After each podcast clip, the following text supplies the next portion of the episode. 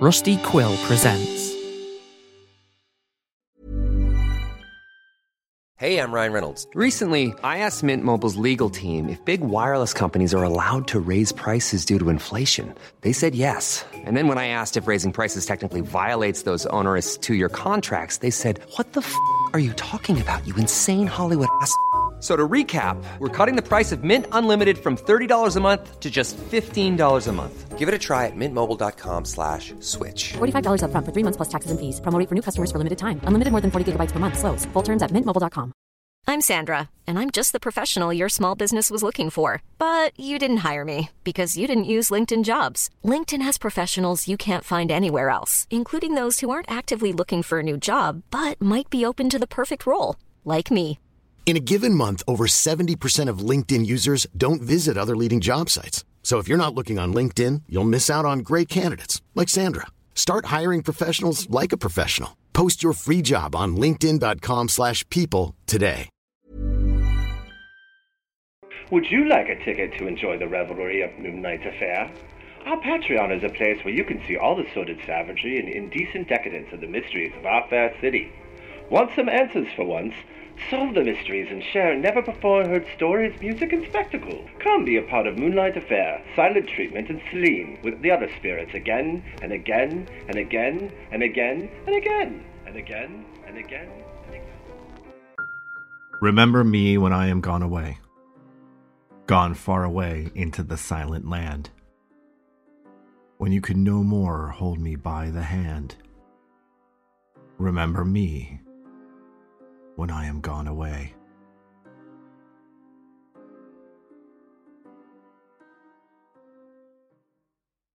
Mr. Pettigrew's doll hospital started out as a flower stand in a small space off an alley on Trace Street.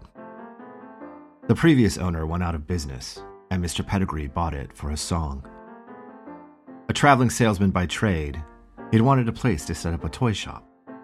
After several customers brought their dolls in for repairs, Mr. Pettigrew realized that he could stand out among the other toy shops by specializing in dolls.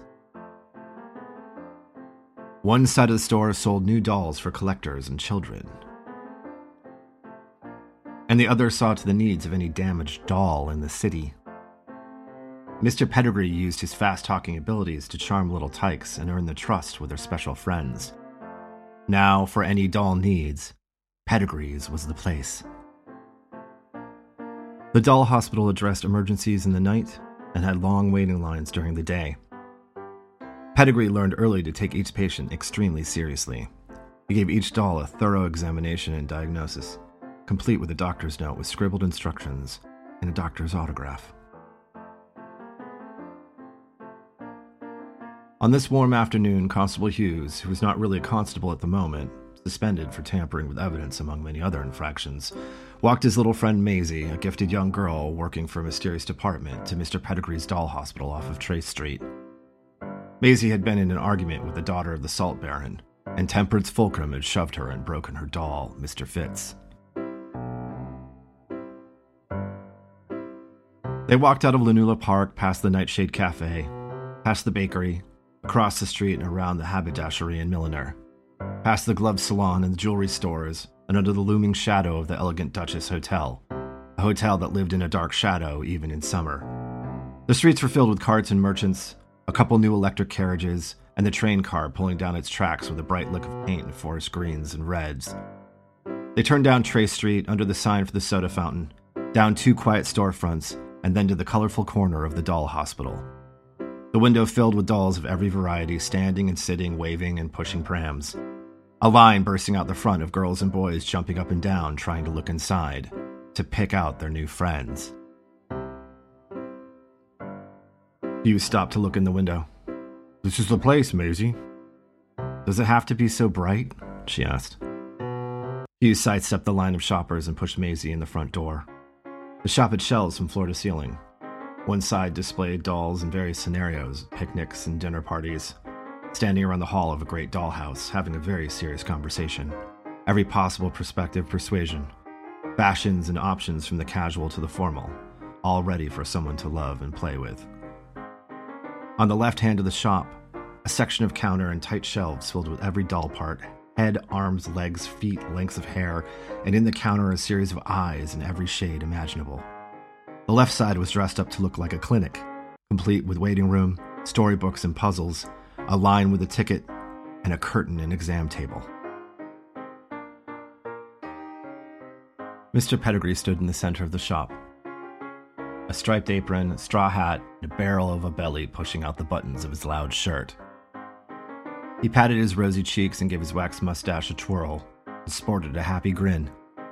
He came out from behind the counter, kneeled down, and greeted each kid at eye level with a formal, How'd you do? And did the same for each doll, knowing each one by name. When selling a doll, each one had an elaborate backstory. He knew all of them by heart, and of course, each tale came to the end of how they needed a friend and a new home, something fierce. Riling each kid up into a desperate plea to their parents that they must save them. They needed so much love and caring.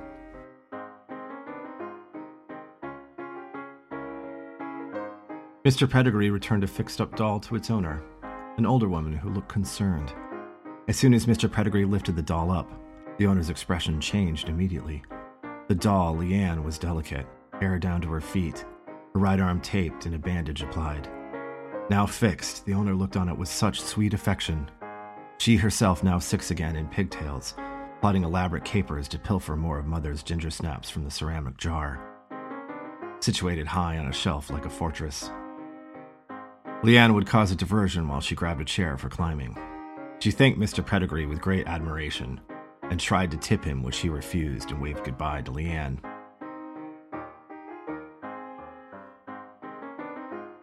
Hughes nudged Maisie up to the clinic counter and took a few steps back, pretending to read the covers of the storybooks on the waiting table. Maisie sheepishly approached. Mr. Pettigrew reaffixed his giant grin, walked backwards behind his counter, slumped down with his elbows, changing his expression to a frown. Did someone get a boo boo? he asked Maisie. No, sir, she said. I'm looking for a new doll. Something in the sympathetic magic variety. Uh, what? Mr. Pettigrew seemed confused. Hughes coughed loudly. Maisie changed her tone. Er, I mean, my dolly has a boo boo. Ah, Mr. Pettigrew said. Well then, let's have a look. He took off his straw hat and strapped a doctor's reflecting mirror to his head. He reached behind him and slipped on a doctor's white coat. Maisie placed the crumpled paper bag on the counter and shook some remaining breadcrumbs loose. Pettigrew brushed them away, looking annoyed for only a second, and then reached for the bag. Maisie had a hard time letting go. Mr. Fitz is delicate. I need him put back together so I can hear him talk to me. Pettigrew had heard many pleas before, each one desperate. He took each one desperately serious. Well, yes, Mrs. Maisie, we'll have a look see. He opened the bag and pulled out the parts of Mr. Fitz the wood egg body and the jangly arms and legs. Ooh, I see we have had a tumble. Such a sad face, mister. He looked over the parts and examined the body. He saw the sallow face and odd construction. Where did you acquire Mr. Fitz? he asked. I made him, Maisie said. Myself. Well, Miss Maisie, I would say Mr. Fitz needs a fix. I think we can set him over here. And if you just want to have a seat over there, we'll get him right as rain. Maisie didn't budge. Uh-huh. He's not going far, he said, placing him on the exam table. Pettigrew brought out a set of tiny tools, some sewing implements, wires, stuffing, screws, various glues. Maisie didn't budge. You wouldn't believe the things we see here at the hospital. Kids can be so savage. Poked out eyes, ripped limbs. I even treated a boiled doll once.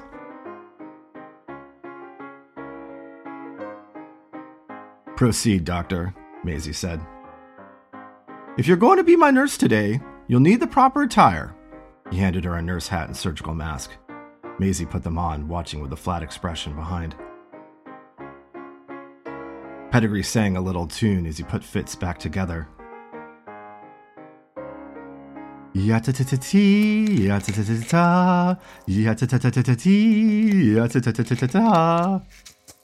A little wire to secure the limbs, some glue to reset the sockets, and tee tee da, we put them back in. Maisie wrung her hands around the bag, nervous.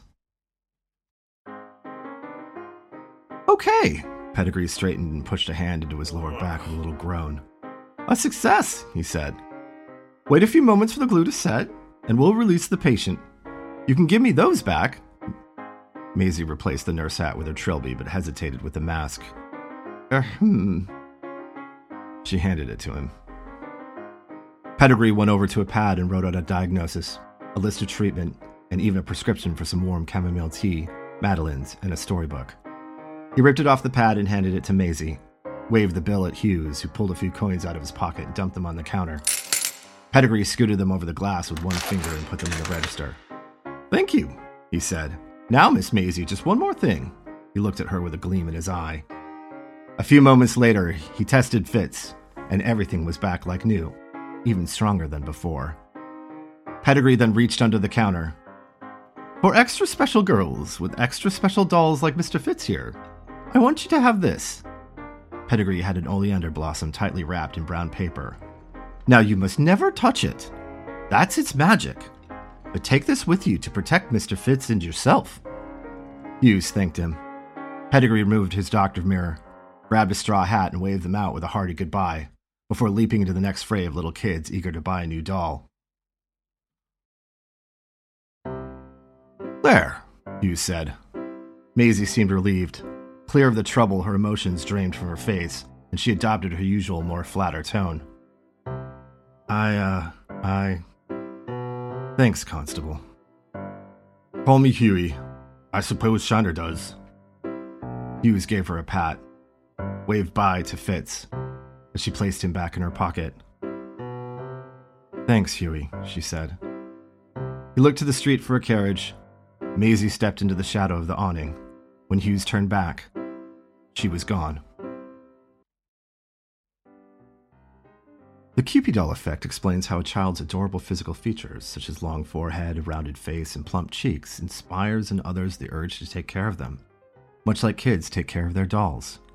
The primary care not only being love and attention, but also, of course, feeding. Charity Suter and Edmund Green were sitting at his long dining table eating a lunch of goat cheese, fig canapes, and a thin mock turtle soup. Edmund wasn't eating much. He was too excited and kept peering into the hall where the workers were setting up his new display. As you can imagine, mock turtle soup was invented from there being a lack of real turtles, as they were now nowhere to be found. A sort of methadone treatment for the addicts who had the lingering taste for Chelydra serpentina. If you'd like to make some for yourself, perhaps while enjoying a little Lewis Carroll, I would suggest browning some ground meat with half an onion, add a cup ketchup, healthy amount of Worcestershire sauce, a few hard boiled eggs, some aged sherry from the Nightshade Cafe, a few of Mother's ginger snaps crushed, and salt and pepper to taste.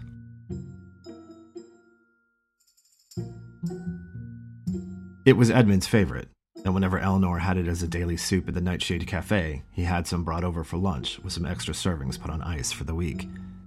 Charity enjoyed it, was grateful it wasn't real turtle, but had hers thinned out a bit so as not to induce an afternoon nap. Charity waited until partway through lunch to ask him about the new addition to the home. He hadn't volunteered anything, so she tried to nudge. Edmund, are you going to tell me what it is? You aren't going to make me wait like everyone else, are you? It's not a stuffed animal, is it? Some manly and ferocious taxidermy? Edmund scoffed, pulled open the paper. You'll have to wait and see. This will be the first time I'll be meeting any of your friends. I suppose I'll introduce myself as the governess, although not sure I should posture myself as the help. Enoch was up in his room, sitting with some open books. Charity sipped at her soup. The workers in the hallways scuffling about. Edmund's face behind the lantern paper. Charity felt something strange. Something ran through her extremities. She felt a wave of dizziness and vertigo. Assuming it was from missing breakfast, she steadied herself against the table, tried to take another bite of her soup.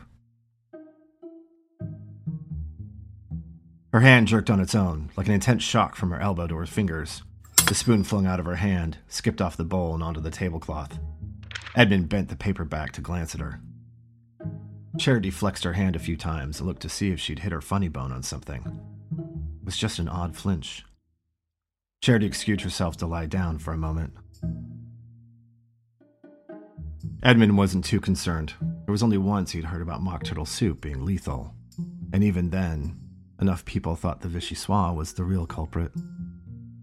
To measure the lethality of a mock turtle, we must examine the number of deaths as a result of mock turtle soup consumption. And so that, at last count, well, that number might just be one. However, that in itself is a little complicated. Sergei and his lover Hadrian were a pair of journeyman musicians who had acquired a small but steady gig performing at the Carousel Bar at the Duchess Hotel six nights a week. They provided a mixture of violin music and light comedy from a small stage with a red velvet curtain. Sergei and Hadrian were able to acquire board at the Duchess in an interior windowless room that was more like a broom closet with a sink, just big enough for two beds and a dressing screen as a room divider. They were allotted one free meal a day, so every day after their set, their manager Andre would bring in the same meal on a room service cart. A hot bowl of mock turtle soup for Sergei, the real stuff was too expensive, and a cold bowl of vichyssoise for Hadrian. Hadrian liked to keep his mood low and didn't like eating anything that excited the blood. Their manager Andre was a former boxer who had turned promoter and managed some fighters, as well as a few musical acts across the city. He was unscrupulous and tough and ignored the talent's complaints whenever they had any. His ultimate dream was to save enough to open a club of his own to feature a lineup of all of his acts.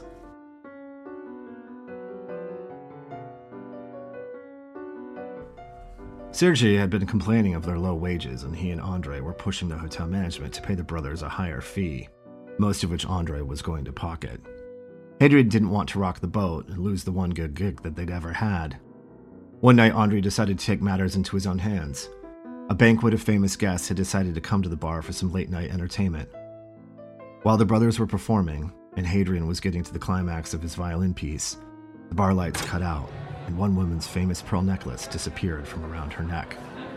When the lights were restored, a mad search went through the hotel, with every guest and carpet and room overturned looking for the priceless pearl.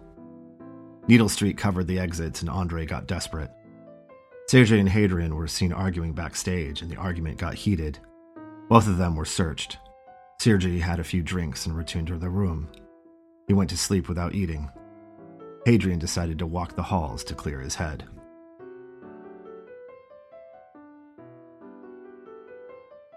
In the early morning, Andre knocked on the door and, upon entering, found Hadrian slumped in his chair, face blue, choked to death.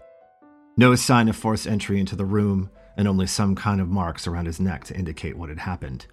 Sergei was distraught and denied killing him. Andre offered to follow the body to the examiner to make arrangements. Needle Street, without any other reasonable suspects, pinned the murder on Sergei based on witness testimony of the argument and the marks on his neck. Sergei was sent to the workhouse, and after a few years, Andre opened up his nightclub. What do you think? Was the mock turtle soup the real killer?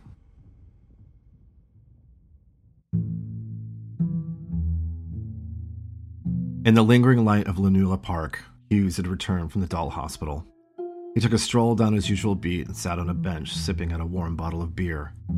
He watched the light fade and the gaslights come up. No one seemed to recognize him while he wasn't in uniform. The ducks brushed aside as a colorful peacock waddled up between them and pushed its nose into some of the crumbs. It took a sniff and looked up and blinked at Hughes. Hello there, Plum, he said, recognizing the peacock. Plum's leash led back to a hunched man, wiping his mostly bald brow with his handkerchief, and he gave his mustache a swipe. It was Pumble, Madame Viola's manservant and butler of the house Lavandula. Mr. Pumble, how's things? I almost didn't recognize you out of uniform, Constable. Hughes nodded. Are you still with Needle Street? Madame Viola had high praise for you and Inspector Bennett after Plum's safe return. He looked around to see if anyone was listening. And I'm surely grateful you kept things under wraps. She's much better lately since the return to regular doses of her medicine. Good to hear.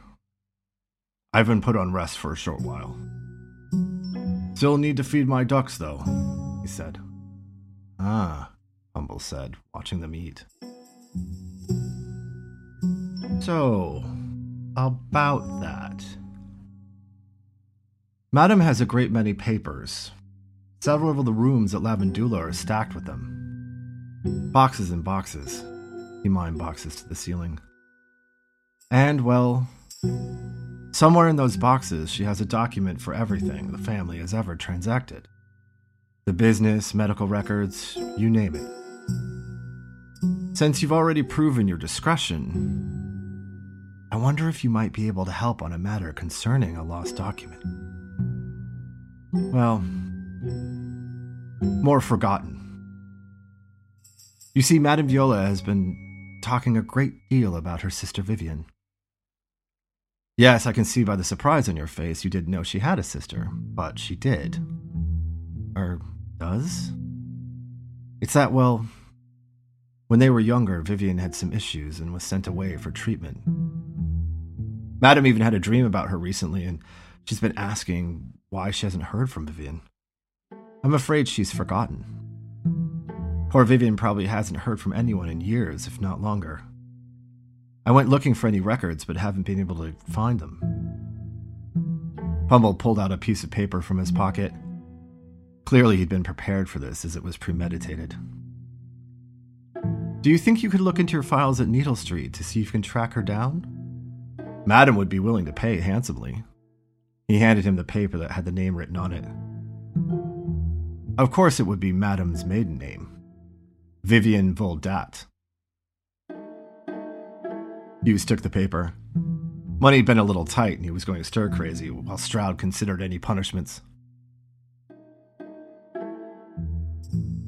I suppose I could look into it, Hughes said. Pumble looked relieved. Hughes gave Plum a light pat on the head and fed him some bread. May I stress again discretion. Many vultures would love to find any leverage against Madame Viola and relieve her of her fortune. We must make every effort to avoid a scandal. Pumble saw Madame Viola's light in her office window, and he rushed back home to quickly make her evening lavender. The sun set. Hughes made his way back home as darkness descended across the houses of Park Row. Iviana sat in the window reading nook of her room. Her father had built the space just for her to sit and enjoy her library of books. Her mother added soft velvet cushions so she could lounge in the sunbeams turning pages. Tonight, she sat in the window with Matilda, her new doll. They wore matching nightgowns, Iviana praising and complimenting her brushing her hair. Her mother called up that it was time for sleep. She tucked Matilda under the blanket, left the sprig of paper wrapped oleander on her nightstand. Her mother came in and turned out the lamp, gave her daughter a kiss, and one for Matilda, too. She retired downstairs to the fire with her husband. Iviana closed her eyes and pulled up the blanket. She felt a hand across to hold Matilda's asking her to remember her dreams so she could recount them in the morning. Outside, the streetlights began to dim. The noises began to mute as people hustled inside for dinner and home fire conversations. Shuttered windows and locked doors. A chill cut through the summer night air as wisps crept down the lines of brick and cobblestone. Long, dark fingers of night stretched out and pulled along a thin, dusty film until a dark fog filled the streets outside Iviana's window, hushing everything, until even the smallest sounds fell quiet. And then the clang of chains, far away at first, and then wheels against the earth, crunch of gravel and stone, and shake as the carriage shimmied, darkness that creaked and groaned on iron shocks along roads of smoke and ash. The driver, a bent man with crooked teeth, and a dirty bag steering with his smudged coal fingers. The black Volga came in the mid dark of night to stop under Iviana's window to tear her away from her sweet Matilda. Hold tight to the covers. It's just the wind in the shutters. There's no such thing as Coalfinger. In the next episode of Selene.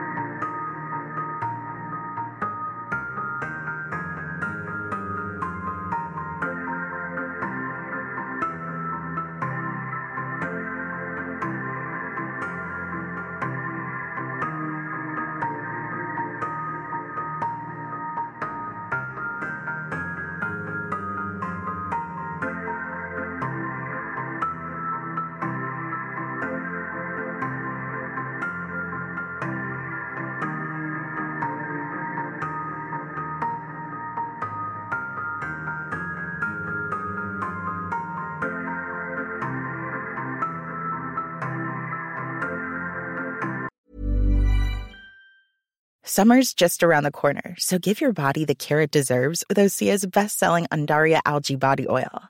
Created by infusing Undaria seaweed in barrels of botanical oils, it leaves skin silky soft and glowing. Plus, it's clinically proven to improve elasticity and deeply moisturize without feeling greasy. It's safe, clean, vegan skincare. Get 10% off your first order at OseaMalibu.com with code GLOW, plus free shipping on orders over $60.